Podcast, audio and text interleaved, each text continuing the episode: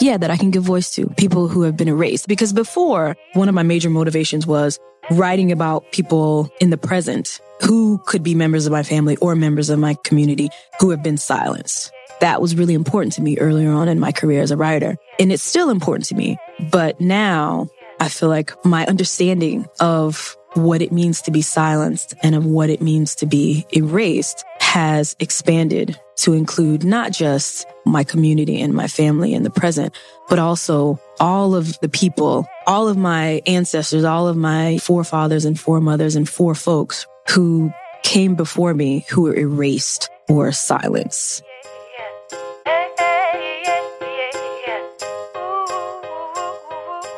That was today's podcast guest, Jesmyn Ward, professor of creative writing at Tulane University and award winning author.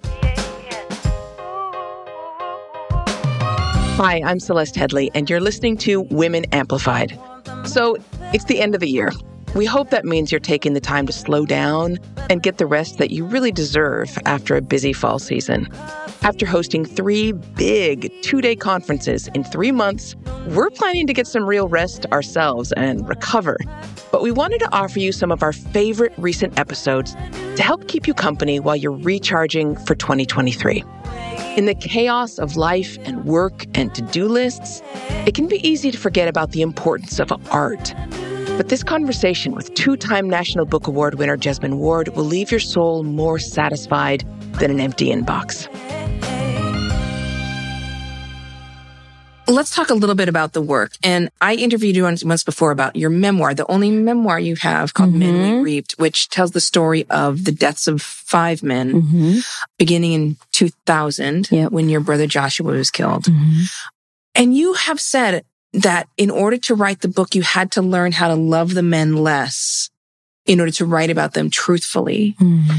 And I wonder whether that's also true when you're not writing nonfiction with other characters, do you also have to go through this process of learning to love the characters less? Mm. Yes. It's been a few years since we had that conversation. Yeah. So maybe I would phrase it differently now. It's not that I loved or love the people that I write about less. It's that I have to realize that if I am going to write about the people that I come from and the place that I come from, and if I'm going to be honest and truthful about the realities of that community and of that place, then there's something that I like to call narrative ruthlessness.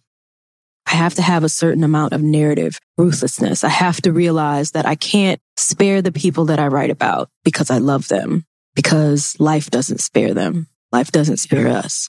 And because I've taken on this responsibility of writing about the people that I write about, I have to be truthful and I have to not separate myself from my characters, but I guess acknowledge the fact that I can still love them. I can love my fictional characters. I can love the people that I know and that I write about. And I can treat them with a certain amount of respect and tenderness and care. But at the same time that I do all that, I must be honest about the realities of the lives that they lead. And so I guess it's just, I think that the way that I approach it is, is that I I have to tell myself over and over again, like I have to remind myself of that fact, right? That I have to be honest. I have to be truthful. I have to, I have to write about difficult things in an honest manner. And I have to avoid that impulse that I might feel because I do love my characters so much to spare them and to prettify what the people that I love and the characters that I love are going through. Well, you have returned to your fictional community. Mm-hmm. But it's based on the small town that yep. you're from. And, I don't mean small town like Macon, Georgia. I mean, yeah. I looked it up in the 2010 census. It had 1,147 people. Yeah, it's tiny. Like, it is tiny. Yep. So do the people of your town read your books and they then have things to say about the way you've sort of portrayed your hometown? They do. There's something that you should know. I come from a very large family on both sides, right? right? And so I'm probably related to half the people in the town. You're counting like my mom's people and my dad's people. Like I'm probably related to half the people in the town. And so I think that they read my work, right? So to them, like I'm not just this local girl who has done well for little herself. tiny town, for those who don't know, tiny little town in uh, southern Mississippi. Yeah. Yeah. Yeah, Delisle. Delisle, right. So like for them, I'm not just like the local girl who has done good. Like I'm their little cousin or their little niece or you know what I'm saying? Yeah. Like that's how they perceive me. So yes, they do. They come to all my events. They read my books. They're always very excited when they come out. They buy, or sometimes they'll come to me for copies. So I end up giving them uh, my author's copies often, but they'll get copies of the book and they'll give those copies to friends or relatives that they might have who don't live in Southern Mississippi in my little small town. And so there's a lot of that. Like I feel a lot of love and a lot of support from the people in my family and the people in my community, in my career. But at the same time, especially with Men We Reaped, I think that it was difficult for some people in my community and for some people in my family too.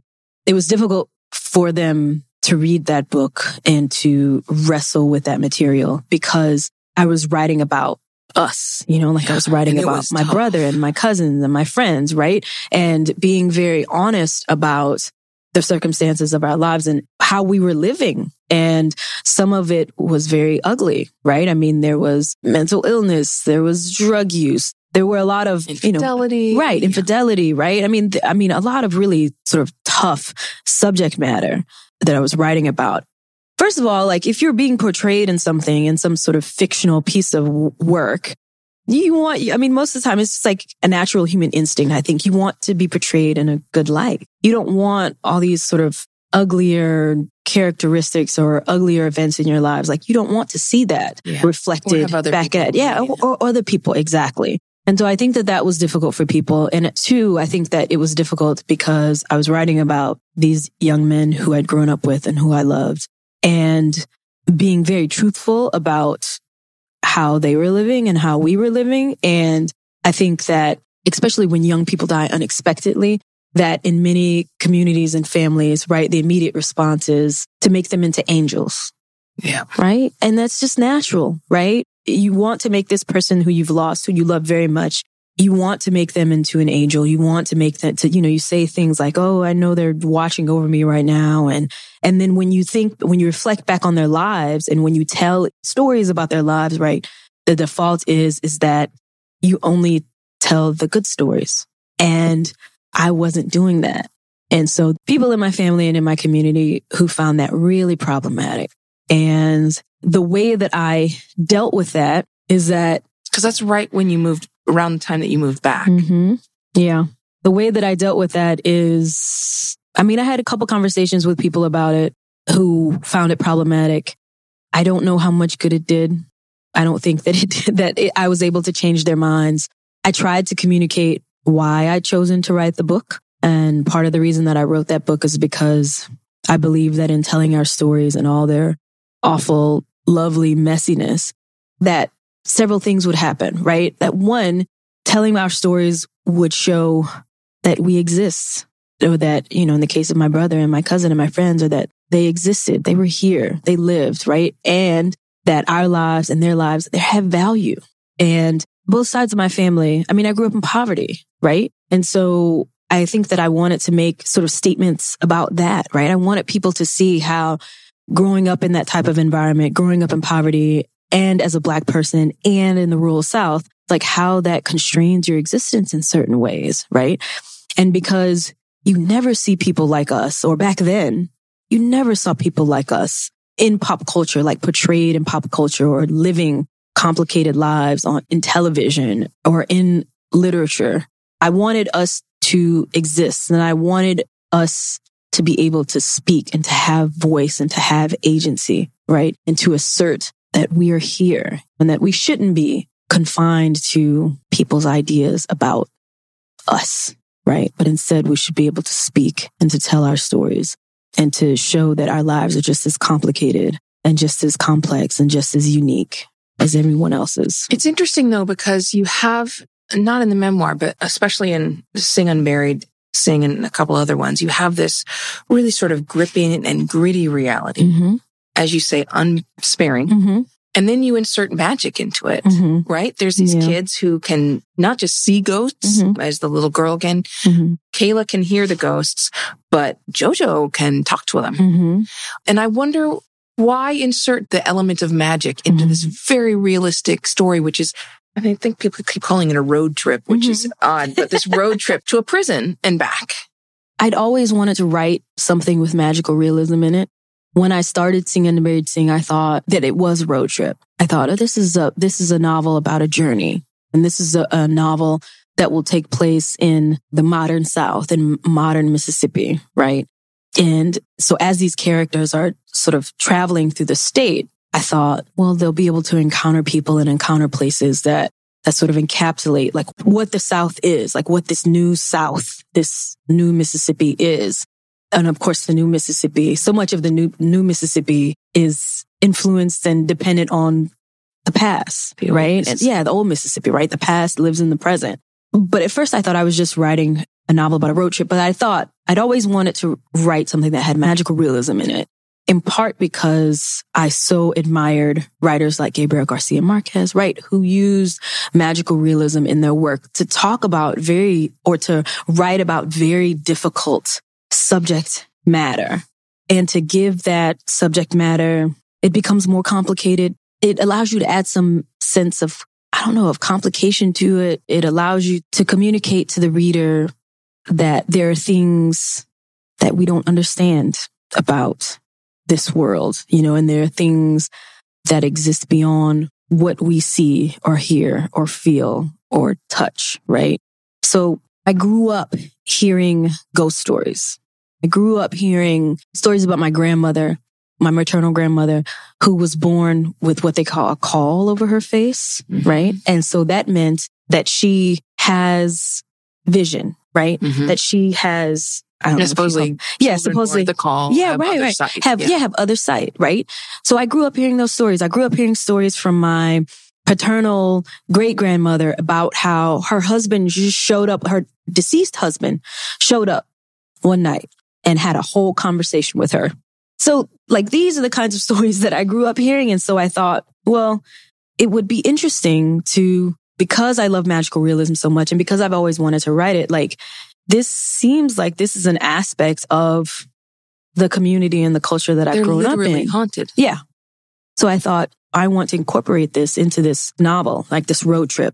And so at first I thought, well, I'll just have Mam and Jojo, they'll have access to this sight, right? This way of like seeing the world, seeing beyond the world, right? The grandmother and grandson. Right, grandmother and grandson. But then when I began to research Parchman Prison, which is where they were heading to, because I didn't know anything about Parchman Prison. And I found out that children like Richie, who is one of the two ghosts in the novel, right? So Richie is 12 years old. I think. Yeah, he's a kid and he was charged with, he stole something when he was a kid and he was charged with theft. And then his punishment was being sent to Parchman Prison where he was basically re-enslaved because Parchman Prison was a plantation. It's a working plantation in the 1930s, 40s, 50s, right? So he was sent to Parchman Prison, right? A child, 12 years old. And when I learned that kids like him existed, I thought, I have to write about this kid. He has to be a part of this novel. But I wanted to give him agency. I wanted him to be able to act and react and speak. And I wanted to give him voice. And so because I wanted him, I wanted to give him all these things that a child like him had been denied in life, right? And so in order to do that, I realized the only way I could do that was by making him a ghost because I wanted him to have conversations with Jojo. I wanted him to be able to like live and move and make things happen in the present. And so I thought he has to be a ghost. Like I have to write about this kid, but I don't want to write about him in a flashback. I want him to live in the present. And so he became a ghost. And I realized I was not only writing a road trip, but I was also writing a ghost story, which I hadn't planned on doing, but which I felt compelled to do. Because again, like I grew up in Mississippi. I took Mississippi history. My whole, I had gone 30 years without knowing that children like him existed. And so it made me really, I think, angry. And also it was really painful for me to find out about him and the children like him because I realized that their lives and that their suffering had been erased.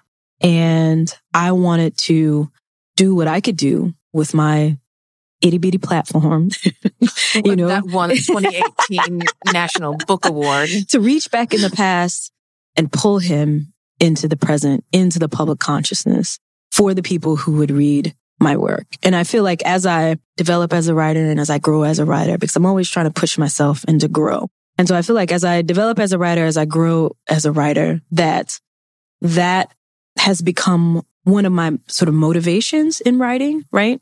Is to go to the past and find people like that. You that know, you can give voice. Yeah, that I can give voice to people who have been erased. Because before, one of my major motivations was writing about people in the present who could be members of my family or members of my community who have been silenced. That was really important to me earlier on in my career as a writer. And it's still important to me. But now I feel like my understanding of what it means to be silenced and of what it means to be erased has expanded to include not just my community and my family in the present, but also all of the people, all of my ancestors, all of my forefathers and foremothers and forefolks who came before me who were erased or silenced. So I find myself looking to the past for a lot of my motivation now. Jesmyn, you've given us a lot to think about. We're going to take a short break and we'll be back in just a moment. Build an easy win into the first quarter of 2023. Registration is now open for the California Conference for Women. It's the nation's largest event of its kind. This Women's History Month, we're offering a two day event with in person and virtual programs. Join us on March 1st as we gather in person at the Santa Clara Convention Center for networking, fun, and a keynote program featuring Constance Wu, Kelly Corrigan, and more speakers still to be announced. Or you can join us from anywhere on March 2nd for a full day virtual conference. You'll get to hear from Misty Copeland, Naomi Osaka, Ginny Rometty, and a dozen truly outstanding breakout session speakers. All in person tickets include access to the virtual conference, or you can purchase a virtual only ticket if you'd prefer. Learn more at caconferenceforwomen.org slash conference.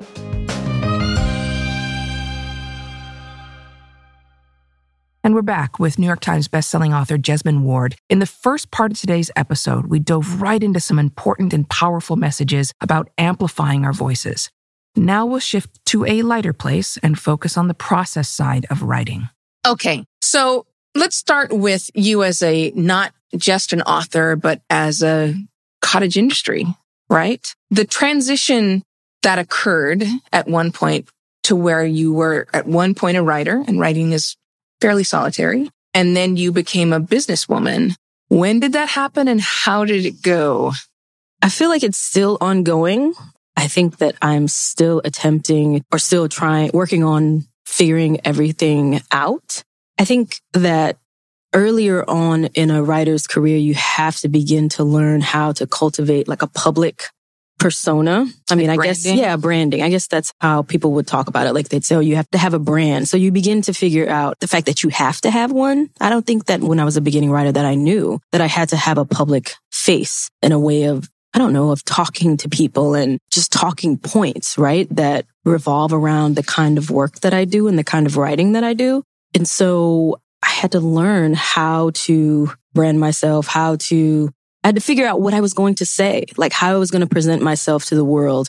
What were the issues that were most important to me and commit to using every opportunity that I had to talk about them, I guess. Was um, it hard um, to accept that you had to do Yes, it was. Because like you said, like as a writer, when we're like baby writers, we think, I love writing. I love reading. I'm going to sit in this room by myself and I'm going to create this thing and then it's going to go out into the world. But without me, you know, it's going to go out into the world as this product of its own and it's going to find readers, right? The publishing company is going to make sure for people who don't self-publish, like the publishing company is going to make sure that this book finds readers. But that's not the way that it works. And so pretty quickly, you know, when your first book is published, you realize that this is a business and that in effect, like you are in a sense becoming I guess, a business. So I don't know. It's interesting for me because I feel like I'm still in a transitional phase right now because my career is still growing. So therefore, the money that I bring in, the money that goes out, like my thinking around like how I'm going to invest the money that I have, how hopefully it will grow. Like I'm also begin thinking about like, like I have kids and thinking about estates and thinking about my legacy and, and what causes, you know, am I going to contribute to, right? So like all of this, it still feels very new to me. And for me, like for other writers, it's different. Some writers, it happens all at once. They have this breakout, amazing book, right? right. And they become a household name, right? But for me, that hasn't necessarily happened. Like it's, I'll win the National Book Award and I'll get some recognition. Which you point out 2011 so, National Book Award for Salvage the Bones. Okay. Yes. Yes. And then 2018 for Sing and Bay exactly. Sing, right? So for me, it's sort my success has come in stages and it's something that I still feel like, I don't know, I still feel like there's more work for me to do. Let's talk then about the process that still is just writing. Mm-hmm. Well, actually, let me take a step back. Do you think, cause you also teach. Yes. Do you think we need to have young writers who are in writing programs learn these things about business, how to read a contract, how to pay taxes. Do they need to learn that stuff in addition to the craft? I think so. I think it would be really helpful if young writers in MFA programs, especially if they had access to classes that were all about the business of writing, because that's something that I had to figure out. And like I said, I'm still figuring it out, but that's something that I had to begin to figure out based on conversations that I was just having with my friends, right? Who were a bit further along in their careers than I was at that point when I was studying at the University of Michigan, you know, studying go for blue. my MFA. Yeah, go for it. so yeah, so I mean, that's something that I began to figure out then, right? Oh, you're going to need an accountant if you sell your book, you're going to get this really big book advance, right? But it comes in stages. Exactly. It come once, exactly. And it's a loan against future sales. Exactly. And I didn't know they any of that. big check. Right. Right. And then you don't, you know, you don't realize like how much of it that you should set aside to pay the government and taxes. And I mean, just all these like there's so much there that you just sort of learn in this really haphazard way. Because I think even when I was talking with my peers and, and people, like I said, whose careers were a little bit further along mine was at the time,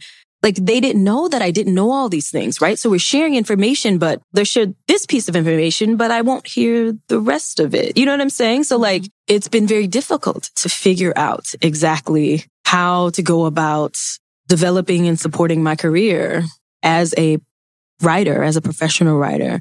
So yes, I think that it would be really useful for MFA students, beginning writers who have not sold a book, who know next to nothing about publishing industry to have that opportunity to learn about the business of the industry. And I even, I feel like I had a very tiny leg up on my peers because I worked in publishing in New York City at Random House for two years. Yeah. But even then, even with that background, I still didn't know all of what I really needed to know.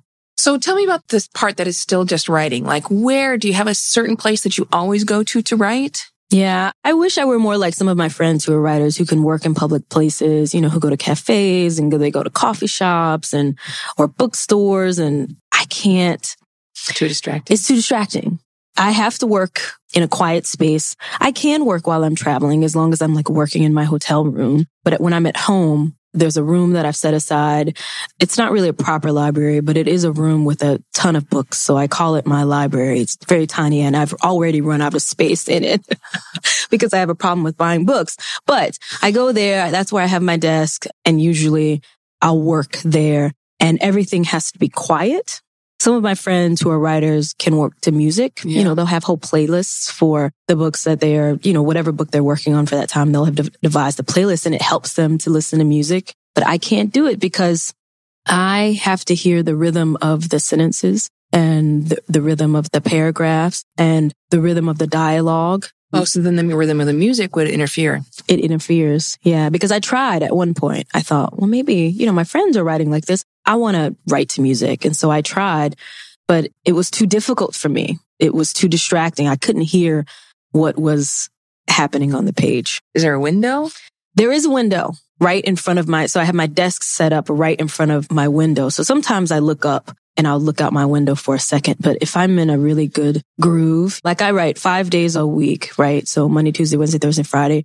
How long can you sustain on a day? At least two hours. It depends on where I am in a project. If I'm in a good space on a project, then I can go up to four hours. That's a long time. Yeah. Focus. It is a long time. I mean, I'll take, like I said, I'll take little breaks where I'll look up, but, and then sometimes too, if I'm working for four hours, I'm continuously working on like little small projects. So, you know, yeah, you do a lot of stuff, articles and, and- compilations and short stories. yeah. So I'll dedicate the first two hours to my novel in progress and then the second two hours to whatever article I'm working on or Are you a morning writer or an evening writer? Now, when I was younger, I was definitely an evening writer because I am a night owl. Like that naturally those with my circadian rhythm, like I just, I wake up late and I stay up late. Now, because I'm a mom, Funny how that happens. yeah, because I'm a mom, I am no longer, well, I still have night owl tendencies, but because I have to get up so early in the morning to get my kids together, to get them ready for school and get them off to school, I now work because I drop them off at eight and then I go back home. And so I'm working at by 830.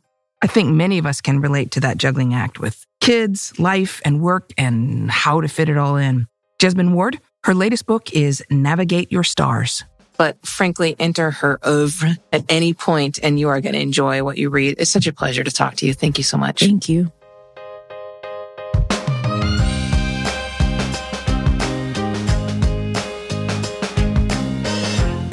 I'm Celeste Headlee, and this is Women Amplified from the Conferences for Women. Thank you so much for listening. Be kind and be well.